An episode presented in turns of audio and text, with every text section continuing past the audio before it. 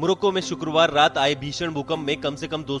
लोगों की मौत हो गई। देश के गृह मंत्रालय ने इसकी जानकारी दी मोरक्को वासियों ने सोशल मीडिया पर कई वीडियो साझा किए हैं जिनमें इमारतें ढहकर मलबे में बदली दिखाई दे रही हैं और चारों तरफ धूल नजर आ रही है वहीं मोरक्को के ऐतिहासिक शहर मराकेश के चारों ओर बनी प्रसिद्ध लाल दीवारों के कुछ हिस्से क्षतिग्रस्त हो गए हैं अमेरिकी भूवैज्ञानिक सर्वेक्षण ने बताया कि रात ग्यारह बजकर ग्यारह मिनट आरोप आए भूकंप की प्रारंभिक तीव्रता छह दशमलव आठ थी मोरक्को में आए भूकंप के बाद पीएम मोदी ने ट्वीट कर दुख जताया है और मोरक्को के संकट के समय में साथ खड़े होने की बात भी कही है